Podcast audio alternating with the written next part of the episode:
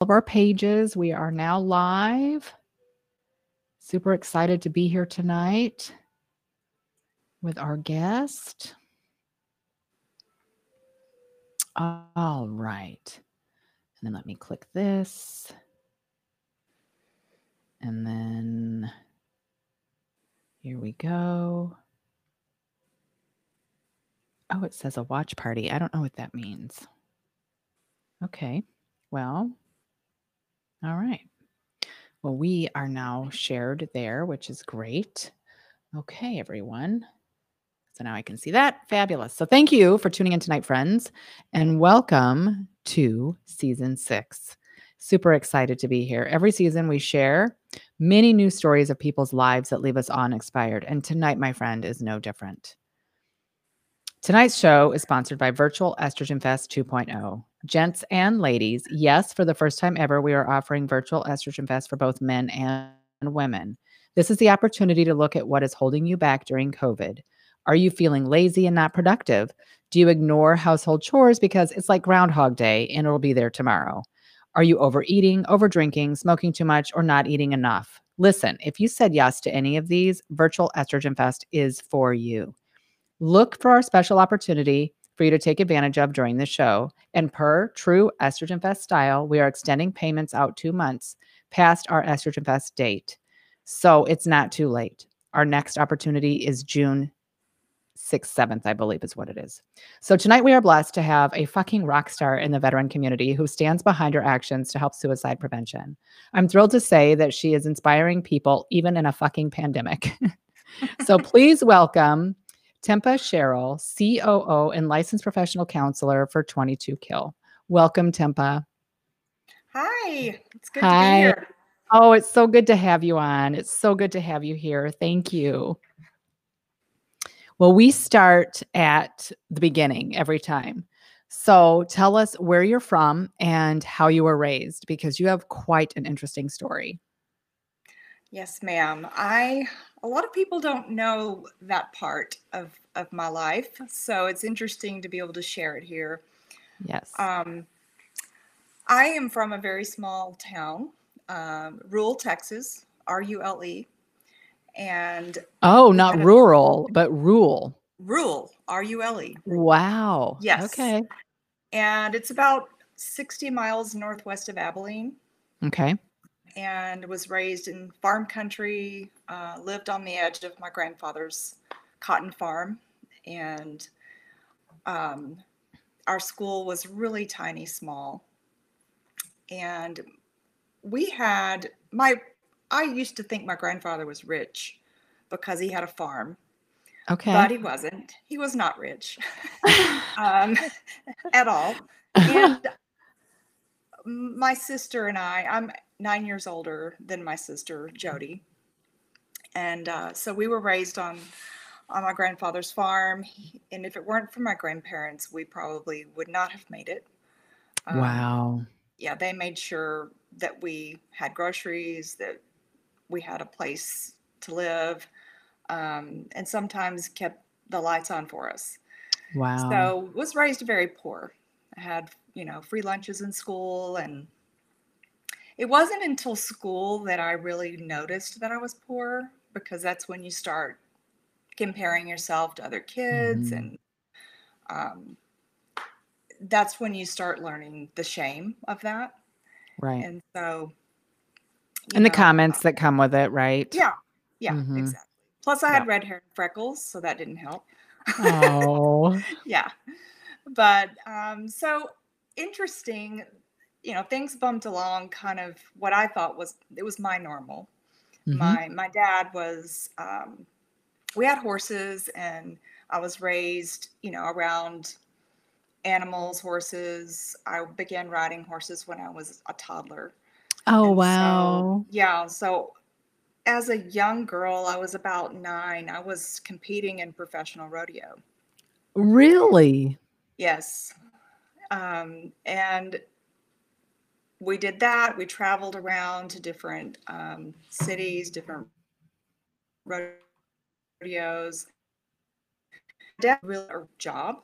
He did some part-time farming. He had two bachelor's degrees, very brilliant. He was a visual artist. And so we bumped around from one thing to the next. He had all these different things in his life. And he had some very severe mental health issues. Um, it ran in the family. My grandmother did as well. Um, my aunt, my dad's sister. And so that was my normal. I didn't know any different right. at the time. But as I got older, the impact became more and more severe. Um, and what does that look like? I look like, well, uh, my dad was, I would say, a bipolar one. So he was a pretty severe bipolar. Um, with some psychotic tendencies in there. So can you all right, I'm gonna I'm gonna have he, you pause for just a second. Please tell us the difference between a bipolar one and a bipolar two. Bipolar one has more extreme highs and lows. Um, they can have delusions, um, psychotic tendencies, which means they may uh, they may think they see or hear things that they don't. Okay. Um, yeah. So uh, there are if they're extremely manic, then there's a lot of things that can happen with that, and a lot of reckless behavior, and it's really difficult for family members to to to endure. Sure. Sure. So, yeah. So my sister and I, we we went through some things. Um, my dad was definitely verbally abusive, sometimes physically abusive. Mm-hmm. He was physically abusive to me, but not so much my sister, which I'm glad. Um, but definitely intellectually and emotionally abusive to my sister. He wow. took her out of school when she was in fifth grade.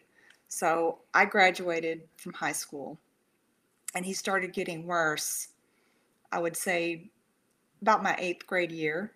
Um, I school was my escape. Mm-hmm. So I got into theater. Um, school gave me worth. So yeah. I loved learning and yeah. Um, so I, theater was my escape and my therapy for many years. Um, so when I graduated from high school, my sister was left there with my parents, and I have I've gotten past it now, but I used to have a lot of guilt about leaving her behind. Yeah. And so they they got involved. My dad was served in the military, he was in the army. I was born in Brooke Army. It used to be Brooke Army Medical. Now it's, you know, the Burn Center in San Antonio. So okay. um I was born there before it became a burn center. Wow. And yeah. And so my dad got out of the military and then later went back into the National Guard and served in Pathfinders, which is a unit that supports the Green Berets. But he was National okay. Guard. He did not serve in combat. And that began this whole delusional path that he went on, which, which I'm looking back on it speaking as a therapist, but at the time, yeah. it was just a big radical change in our lives. Um, he was always very patriotic, pro American. I was raised to be, you know, to love America and freedom and all of those things. And then mm-hmm. when I, you know, hit that kind of high school age, he took a turn, the total opposite. Like suddenly America was the enemy. What? He's, yeah. So he was, he turned more anti American and very radical in his thinking. He started a militia. And, you know, these are some of these delusional types of things that he right. Get caught up in. Um, he became very paranoid that the government was after him, after us. So he created this environment of fear um, and I, I don't know that I've ever publicly talked about this. So as I'm mm-hmm. saying it out loud right now, it's kind of freaking me out. But uh, well, take your time. Take your yeah, time. You're so, you're doing great. So did he have members and and everything this, with that? This fear, uh, um, and so for example, he wouldn't let me go anywhere without a gun in my car. I was a teenager. And he made me carry a gun in Wow. my car. And I look back on that and I'm like, that could have been bad. You know, Yeah, that could have been. caught with that, you know. Um, and we would go out on patrols, patrols, and he taught us how to shoot lots of different types of weapons. We learned uh, navigation. We had scenarios that we would go out into the woods, and so I was going to school, and I was this actress, this learner. I was valedictorian of my high school class. Wow. And at home, I lived in a shack. Like our house was very rundown. I was going out on patrols on the weekends. I would never want my friends to come over because I was ashamed of what they would see or how my dad would act around them. So I Right. didn't want any It's a ticking friends. time bomb, really. You just never knew. Yeah, you never knew. So it was like I had these dual lives that I Mhm. lived. And it it, it taught me a lot. Like I, I want to say this up front. I'm not a victim. Like if it weren't for any of those things, I wouldn't be Exactly. where I am right now. And Right. so um my love for my parents has has not gone away. I love my parents, but it's it was a unique experience Yeah. that built resilience in me. Yes. Yes. Most definitely. Yeah, Most definitely. thank goodness. I mean, I'm grateful. It Yeah. it could have gone either way. I mean, I could have gone down just about any path, but Yeah. I, I'm grateful for the path I ended up on. Yeah. So What about your sister? Just, eh, it, and we don't have to talk about her, but yeah, yeah. you know, as far as paths go, you know, how how how has she traveled that journey? Well, and this is where, you know, I shared that I felt really guilty is because she didn't have the same opportunities I had. Right. She was taken out of school. They didn't homeschool her. She had a fifth grade education. And How old was she when she left? She was, so she was 16, I believe, 16 when my dad gave her permission to get married. And she and her her first husband uh, lived with my parents. And because he believed the world was about to end. So it was all in preparation for this the world's ending life as we know it's going Yeah. away and so there were a lot of decisions that she and i both made that were based around that so Right. a lot of brainwashing hmm taking place with that yeah, and Yep. so i would have this both she and i we had this part of us that didn't believe it and this other part that did Right. and that was like a struggle Sure. Sure. yeah but unfortunately um i mean i believe that it was much harder for her because she didn't have the educational opportunities that i did Yeah. and i hate that Yeah. Um, but the good news is she got her ged on her own. She's smart you know Yeah. she she did that on her own. Um, she's working on her social work degree now and you know she works with me now. So Oh, I um, love that. yeah so it's she has definitely i'm really proud of her. Um, really proud of her. She has five beautiful kids and i claim them as my own so I love that. yeah we're really I close. love that. Yeah. Well, and that in and of itself is a gift, right? oh 100% You know, so that's really spectacular. Wow. So growing up, seeing seeing all of this and was it really easy for you to just leave outside of your sister? Was it easy for you to start your life? sort of um, when i left to go to college, I had a full scholarship, theater scholarship. And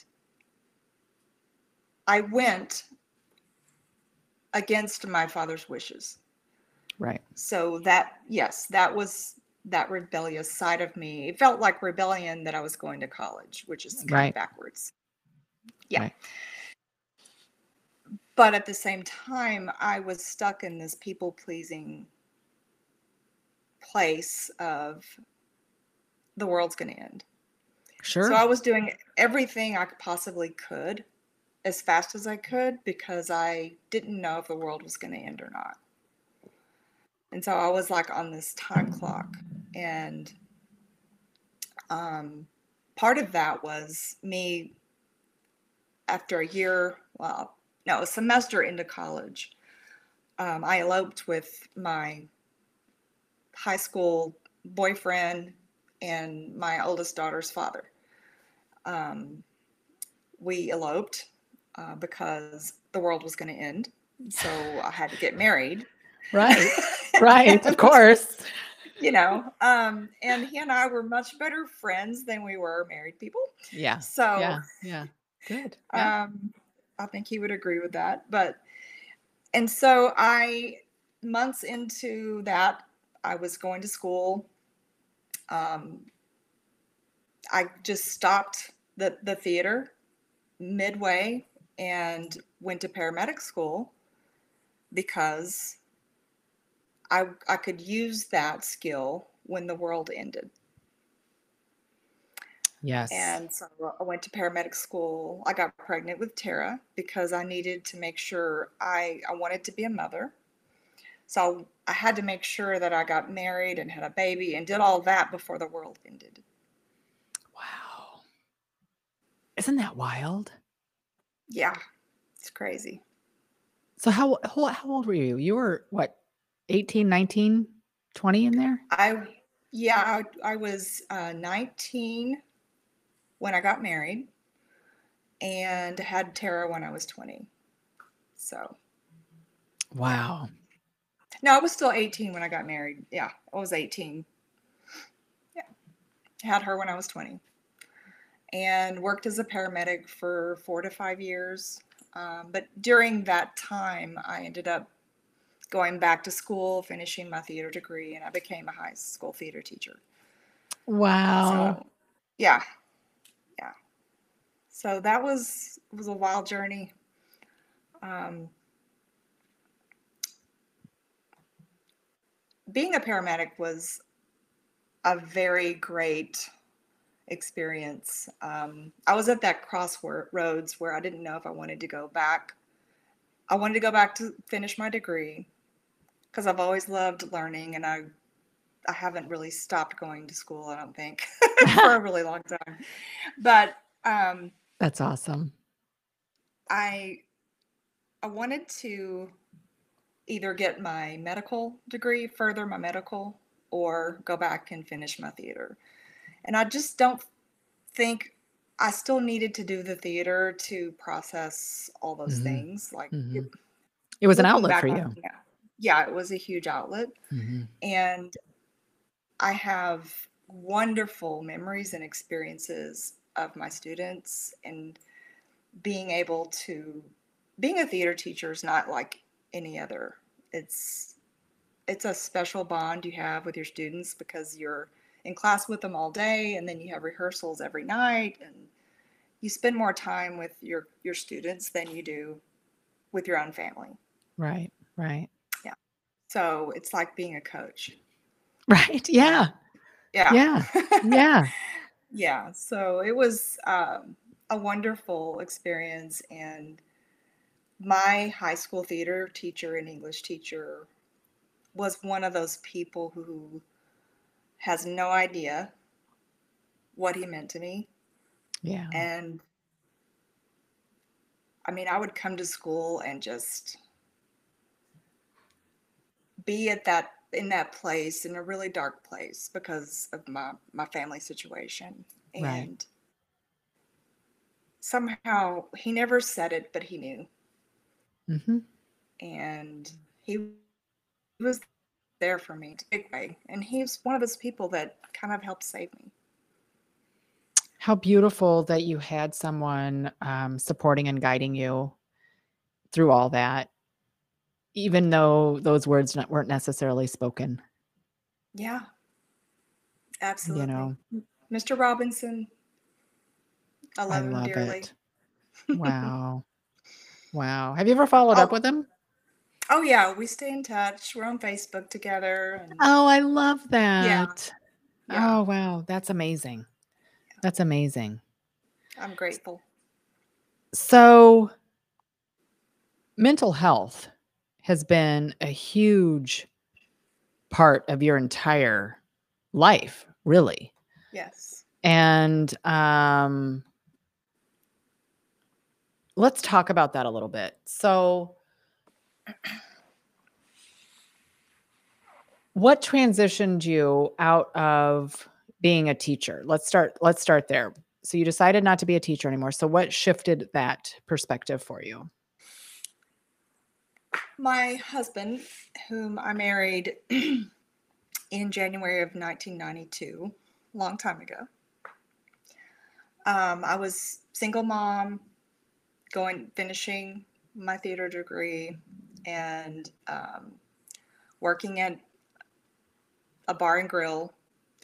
Um, and so I met Mhm. my husband.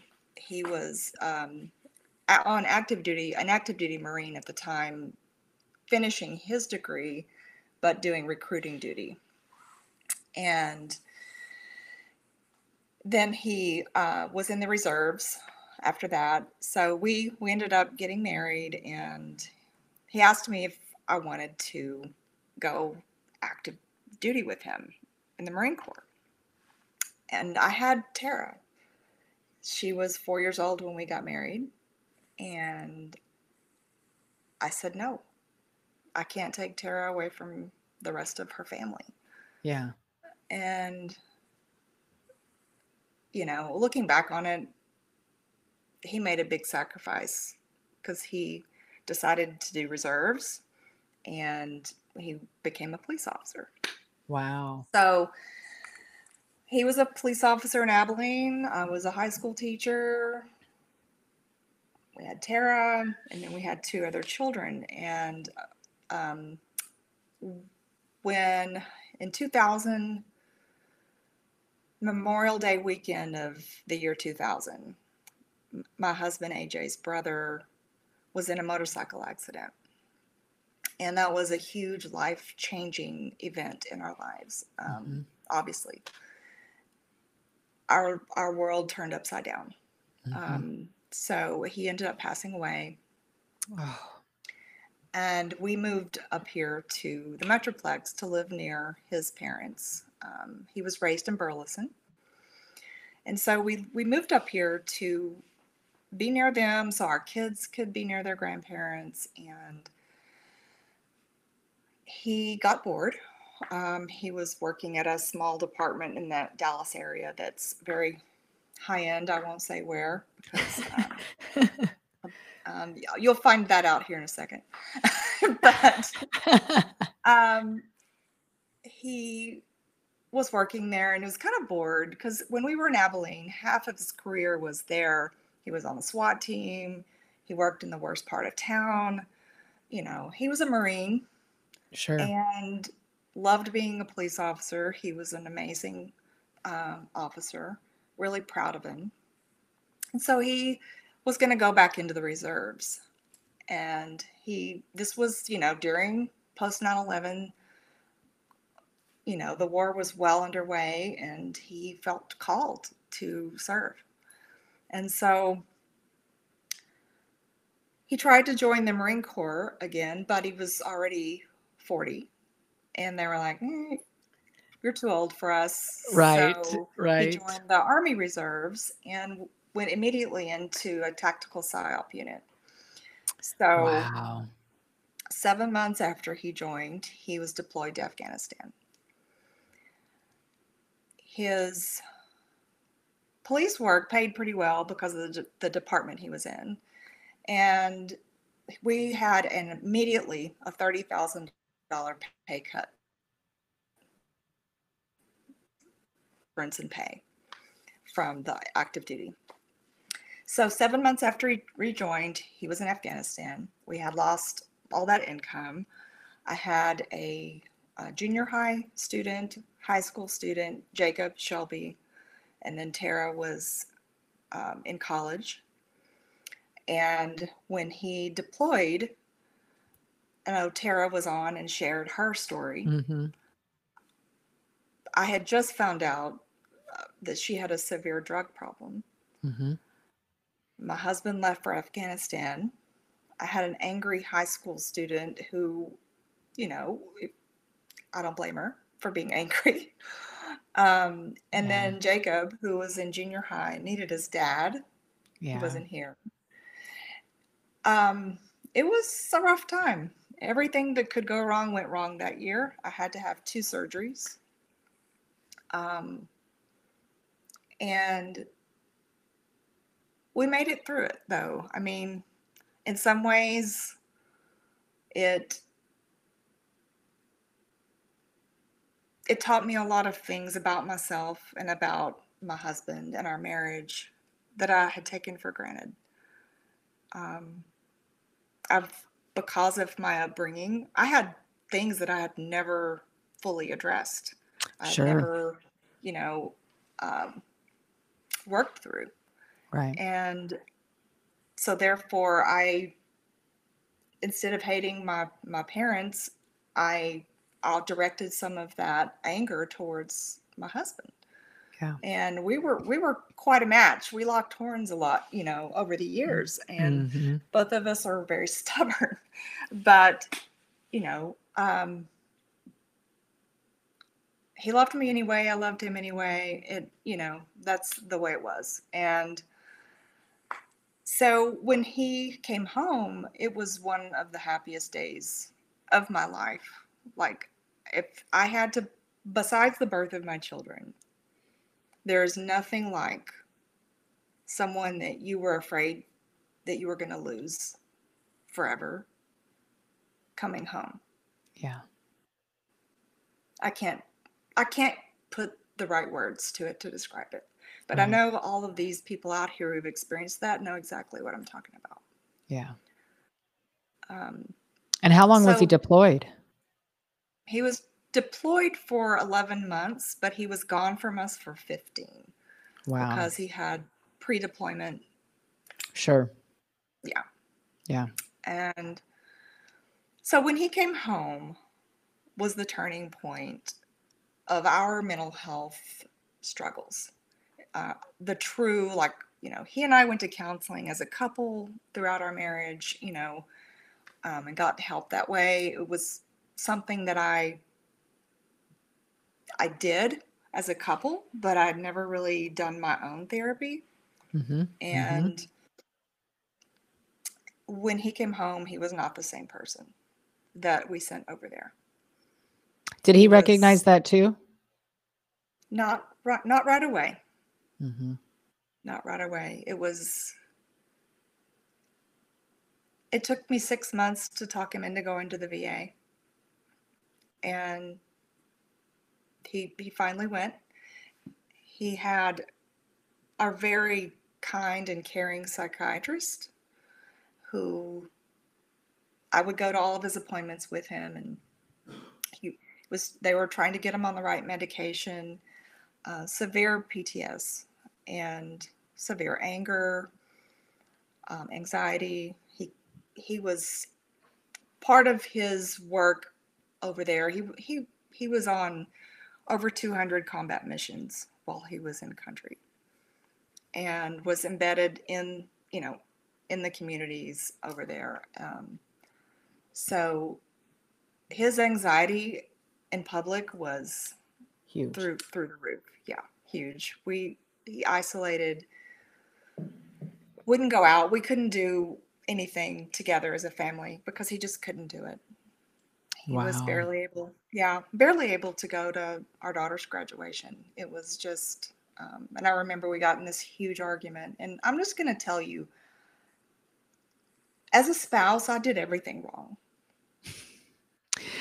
Tempa, now, when you say that, what what does that mean?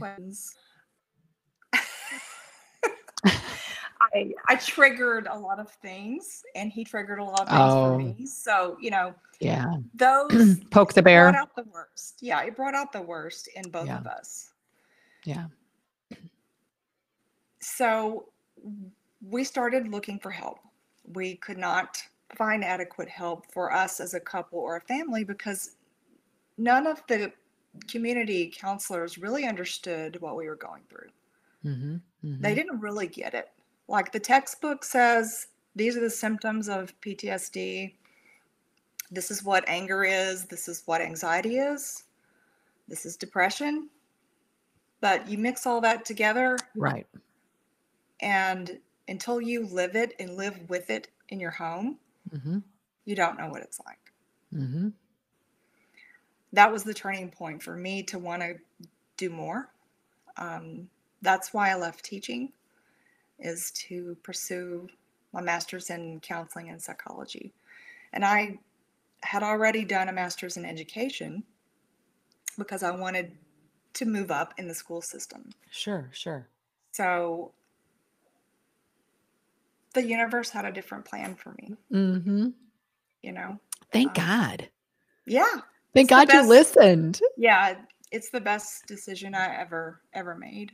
Um, and we did get help. It was difficult finding the right help, but the resources. We found it. We we fought to find it. And mm-hmm. it has taken a lot of work. And he could not get better fully until I got better, mm-hmm. and vice versa. Mm-hmm. We have we have to do our own work, right? So, all of that, I feel like all of that experience as a child growing up in that kind of environment, mm-hmm. it helped prepare me for this. Yeah, and in a lot of different ways. Yeah, a lot of different ways. Mm-hmm.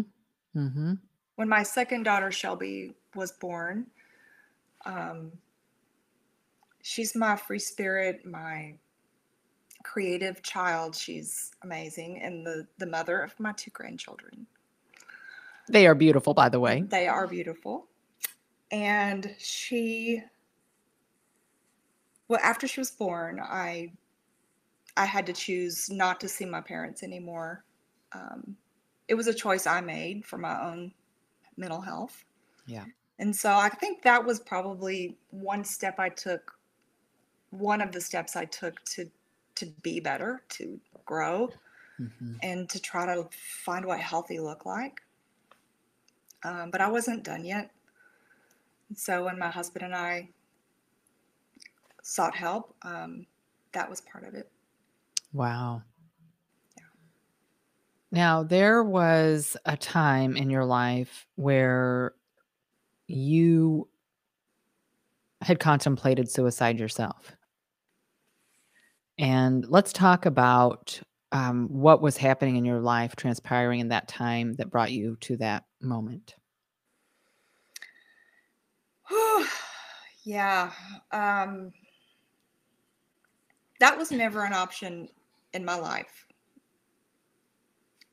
had never been an option until we went through what we went through, my husband and I. And I had already, you know, gone to school, started working in the nonprofit world as a therapist. I founded the Stay the Course program. Um, things were rocking along my husband was forced to retire. He was actually fired as a police officer because he had a PTSD diagnosis. Wow. And so, first, I, um, I almost lost him multiple times to suicide. And there were a couple of call close calls I didn't know about until after the fact. Yeah. But I'm grateful that he's here. Yes. I know how close we came. Mm-hmm. And I thought things were turning around and getting better. And I was, you know, really happy um, with the direction things were going with Stay the course, donated his retirement to help me start the nonprofit.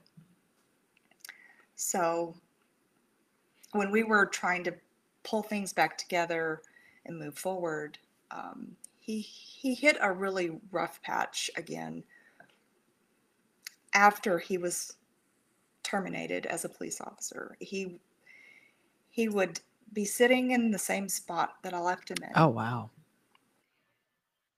When I would go to work and come home.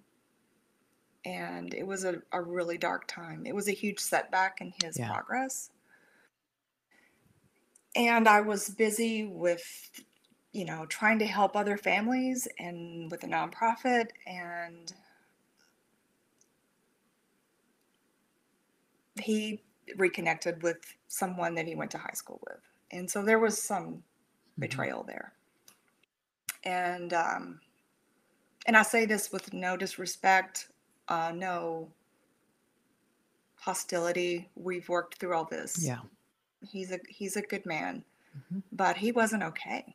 Right. And when we're when we're not okay, right, we seek things that make us feel better. We seek things that will fill perceived. that void, right? Perceived. perceived.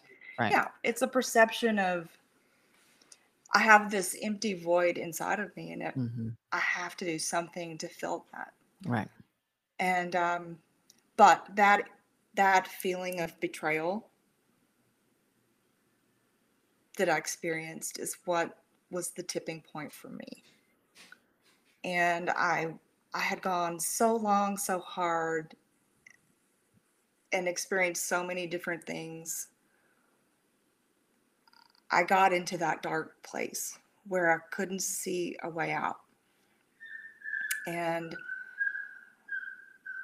one thing that you know people like us do is we put a lot of people before us. Yes. Right? Yep. And that was not smart. um, so I had put everyone before me and neglected my own self care. I was burnt out. I was tired. And I went down a rabbit hole and I,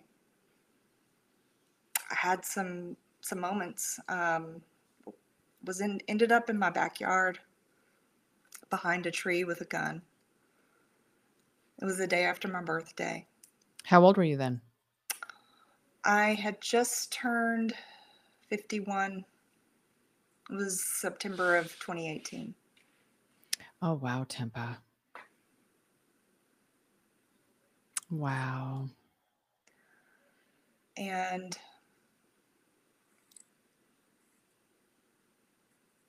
it was just weird. Like I had never never thought I would ever have those thoughts in my life. Right. right. But in those moments I didn't know anything else. I couldn't see anything else. What stopped you? Well, AJ came out there and you know, he went into cop mode. You know, cool as a cucumber, right? Of course. God. Yeah. Well, blessings uh, be, I guess. Yeah. We should say that. Blessings be. Yeah. Cop mode yes. worked. yes. But mm. this is nothing against my family, my kids, my love for any of my family. But one thing he said to me that clicked was Tempa, what about your clients? What about all the people that you've helped? What will they think if you do this? And wow. I couldn't do that to them. I couldn't. So that was, that clicked. It yeah. clicked me back, you know, to reality. And so I have been, you know, in and out of my own counseling for several years. Um, but I went back in intensely, intensely back into my counseling and for a while, got on some antidepressants. I took some medication. Um, and me level off, I had to ramp up my self care. And so I got better because I had to, I had to do the work. I had to yes. I had to regroup with myself and understand well, and I that think I could be okay. Well, and I think in what you do, um, it gives other people hope too, knowing that you know if you once you step into that power knowing that you can take care of yourself and you can come out the other end of it um, i think that's uh, i think that's hopeful for people to hear that. I think that's um, really courageous of you a to choose life and b to do your work. You know i think that's um, that's really powerful. And i said the date wrong. It was 2017 not 2018 Sorry, but still, that. it wasn't that long ago. Still not too long ago, but yeah, yeah. a lot has happened since then. Um, yeah, we have taken a turn way better. Um, yeah, I'm proud of us, all of us. I'm proud of the work we've done on ourselves, and we've grown. And I'm not ashamed that I was in that place. Yeah.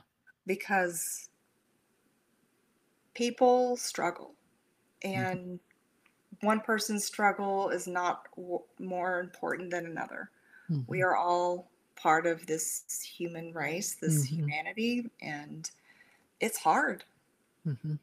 And everybody's experience is different. And I, I don't ever I'm telling this story because I want people to know that it's okay to not be okay and to have a weak moment. Yes. Because that's when some of you can find some of your best strengths. Mm-hmm. Is in those moments when you feel the weakest. Um, it's not weakness to get help. No. It's strength. It's courage. But I, I don't I don't want to put out that message that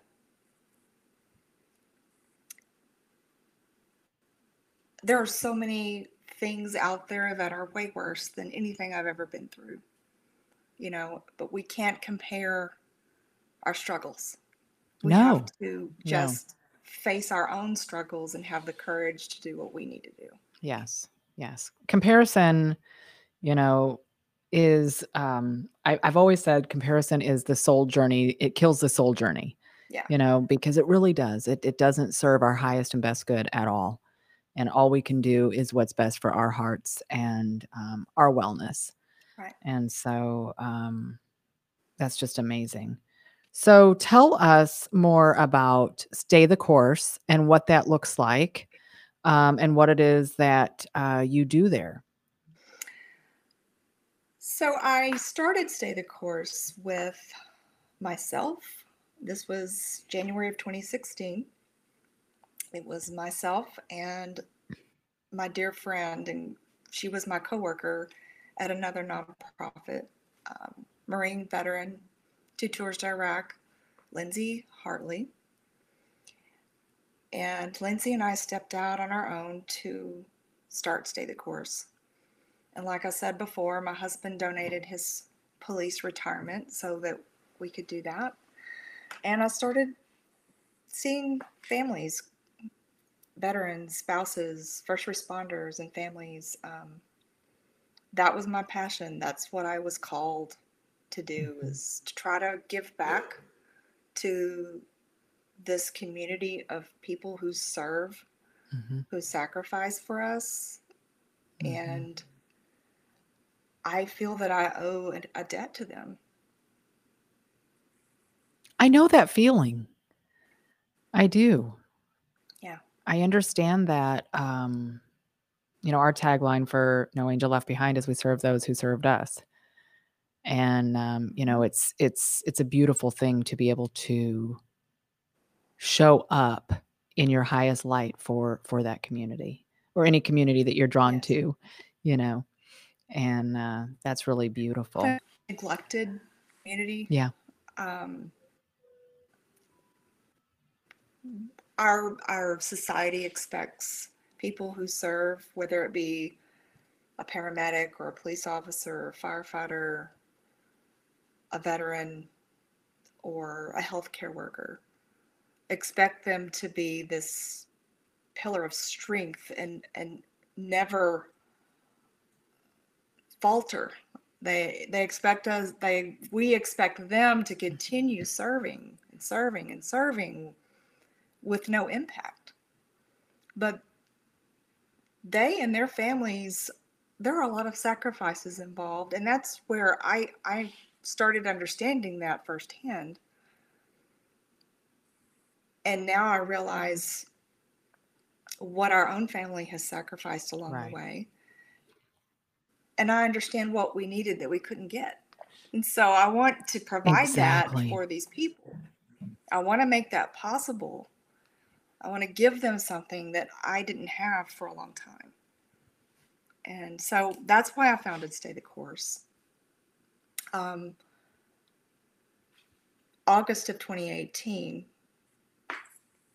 I lost Lindsay to suicide. Oh, I'm sorry. And during those couple of years, we were partnering with 22 Kill. Um, we became beneficiaries of 22 Kill, Stay the Course. And so that relationship grew. We began providing services to the community that they served. And as that kind of went along and got a little more formal, they, they funded a full time therapist for us. So we were really growing fast. Stay the course, the program grew really fast. And so in the fall of 2017, I went to Jacob Schick's house. I, I called him up and just said, Hey, can we? I have an idea. I want to come talk to you. I'm, I'm sure he was like, Oh my gosh, what is she going to tell me? I love So- it. I love it. yeah, so Tara and I, Tara had started working with us by then, and so drove out to his house, and I said, I think we could do more together than separate. We could serve more people. hmm I knew I had a great clinical program who, would Mhm. you know, a program that was culturally competent, and I knew they had this amazing grassroots um, mission and a Mhm. community that they had built hmm that needed our program. hmm And so we started working on the details. And by the spring of 2018, we merged with 22 Kill. And Stay the Course became a major program. And we have grown so much since then. It's unbelievable. Um, and then, Isn't it exciting? yes, it's extremely exciting. Um, we've learned a lot along the way. You know, you it Mhm. evolves and you learn, and you Mhm. have to be willing to learn so you can get better. Yes. Trust me, I get it. Yeah. Yeah, that's with any Yes. venture, right? yes, So, yes, yes. Yeah. I I have huge learning curves in everything I do. So yes, I understand. That's so awesome. Yeah. So I became COO of 22 Kill in that process. And we have an amazing tribe of people, a Mhm. team that promotes wellness for all people, but especially these people that we serve. I love that. I love that. Well, let's talk about um, where we are right now as a humanity with this COVID stuff and being isolated. And um, so, is there a call center? Are you seeing an uptick in calls? Are you, what are you witnessing? What are you experiencing? Um, what are you predicting? You know, what do you think? How do you think this is going to affect our um, our community as a whole? So there have been a lot of really great people we've partnered with that we've been collaborating with along the way.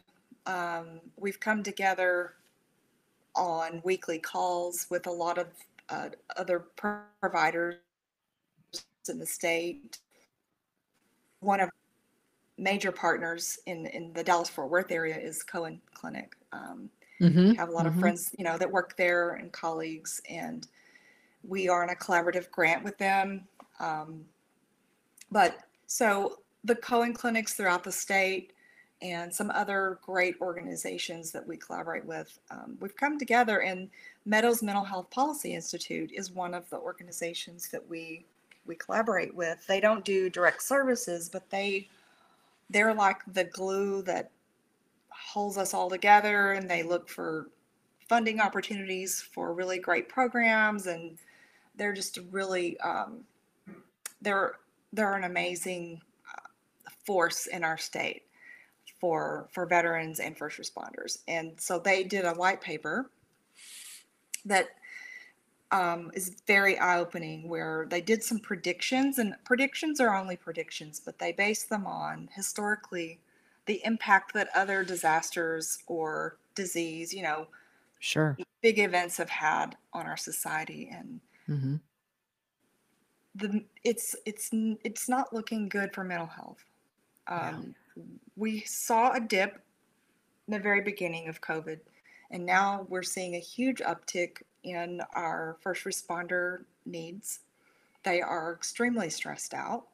They're worried they're going to bring something home to their families. Yeah. Um, you know, the restrictions and the way they do their work has changed, as, as it has all of us. Mm-hmm. And so the stresses have increased, unemployment has increased, and historically, when unemployment goes up, suicide rates go up. And so that's basically the gist of that that Meadows art- article. Um, I'd look encourage people to read it. It's on texasstateofmind.org. They can find that article. It's a white paper, and it's scary. Um, we right now have and I feel like this COVID crisis is forcing us to acknowledge mm-hmm. that we need to take care of ourselves and each other. Yes. And so we want to be there for whoever needs us. Yep. We've expanded our definition of first responder to include frontline healthcare workers. And so we see how this this situation it's changed our world it's changed how yeah. we see that community and they're a first responder just like anyone else. They are yes. they're putting themselves in harm's way to help mankind and yes. we want to we want to be there for them too. That's awesome. That's so good to hear um, that that you've expanded that resource for for more you know? Um, i think that's really important for sure um, I know right now, you know, just in life in general, you know, you're seeing all sorts of stories. And I don't watch the news, thank God, but you know, just seeing things with, you know, um, domestic violence and yes. you know the things going on within the homes, um, you know, people sabotaging themselves, you know, because they just they just are stuck. And so, you know, and you know, May is also Mental Health Awareness Month, which is spectacular. Yes. And so this is so awesome that you're on talking about all this. It's so it's so wonderful. So if you had a um, a veteran or first responder listening right now who may not be doing well emotionally, you know, what what would you say to them? Reach out to someone you know, I'm I'm mm-hmm. a therapist, and a lot of people are afraid of that word counseling. Mm-hmm. And I, there are many paths to healing. It doesn't have to happen in a therapy room. We have so many other options available, you know, out there. Like even at 22 Kill, we have wind therapy, mm-hmm. we have mm-hmm. Forge, our outdoor program, motorcycles. We have so many different things, our peer to peer programs. Even if it's a peer that you trust, reach out to someone. Mm-hmm. that is the biggest step of courage that anyone can do mm-hmm. is to reach out. Mm-hmm. And um, that's that's my message is just let it let it be okay to to reach out to that person. Do you think what is the word I'm trying to think of in my brain? Um, when what is that called? I lost my brain all of a sudden. Um, when the people all come together and they say, "Hey, you need help." Can an intervention? I intervention. I kept wanting to say convention, and I'm like, it's not yeah. a convention. but do you find um, that interventions uh, are appropriate right now, or do you feel like it has to be up to the person to be able to want to go? I've seen interventions work, and interventions come in many forms. Mm-hmm. For example, I saw that my husband needed help way before he realized it. So we don't always have the self awareness that we need to be able to reach out. Right. Sometimes it takes a loved one to speak up. So mm-hmm. all the loved ones out there, say something. Mm-hmm. You know, yeah. be that intervention, that person who takes them by the hand and says, "Hey, let's go. Let's go get some help." Um, but if we don't get help, life will intervene, and sometimes it's not in a good way. Right. And so that word intervention is huge. Mm-hmm. So being proactive and getting ahead of that curve, that's what we want. Yeah. Yeah. And that's what I did. I did, uh, I took by the hand and just let's go. Let's yeah. go. And uh, I'll never regret that decision. Never. For as long as I live, I'll never regret no. it. So it's uh, it's a gift to have the strength. And let me tell you something. For anyone that is considering that, it is uh, the most. Um, as someone that facilitated something like that, it is gut wrenching to to do, but step through that and continue that that course. Stay the course. Yes. do it. Do it because it it um it can impact someone's life in a very positive way. So that's good. Yeah. There's no no other way to show someone you love them mm-hmm. more than that than yep. to put put the truth out there put it on the line yep so tempa what are some of your self-care non-negotiables that you have to do for yourself because you talk to these people you talk to everything you've got mm-hmm. you've got shit shows all around you know yeah. so what is it that you do for you I love being in nature. I ride motorcycles. I have two of them. And that's a huge part of my self care, my therapy. Um, when I get on my bike, it helps me breathe. It gives me a mindful task and it takes my mind off of everything else. Mm-hmm. And so that's a huge part of my self care. Um, being outdoors, quiet, you know, sitting out and just staring at nature is very, very therapeutic for me. Um, but I do other things like people are therapeutic for me. So I, you know, have my people that my family, my daughters, my son, my husband, um, being with the people I love, that's huge too. Yeah. Yeah. Yeah. Um, but, you know, there are things like exercise. I exercise regularly. I try to eat healthy. I get massage. Uh, massage is a huge part of my self care. And just try to do all those things that I can. So I can't be for, there for someone else unless I do that. Oxy- oxygen mask first. You know, That's we talk it. we talk about that in Estrogen Fest all the time. You have to put your oxygen mask on first. You really do. And you know, I didn't realize how true that was until like I've always known that. You know, you know it. You know the things, right? But then there's certain things that happen and then you're like, "Fuck, I really got to yes. do that." Yes. Because then you're, you know, you're not you're truly not showing up for yourself and then it's like, "Shit, I've I've got to get back on track." So, you know Yeah. really really schedule and schedule it I, I, eh, you know started just uh through covid scheduling self-care things Yes. And that's you know that's important. Put i love that alexa. You know i'll just tell her alexa remind me tomorrow to do whatever. And i love that because she's become my personal assistant through this. Yes. and so it's it's great to um however you have to do it you know just make sure you're taking care of you. And i love your self-care um non-negotiables. That's so fantastic. Oh yeah. Well- And we have to be intentional about those. Mhm. absolutely absolutely is there anything else you want to add miss tempa this was wonderful this is a great show Oh, thank you. Thanks so much. I'm I just I encourage people to live in gratitude.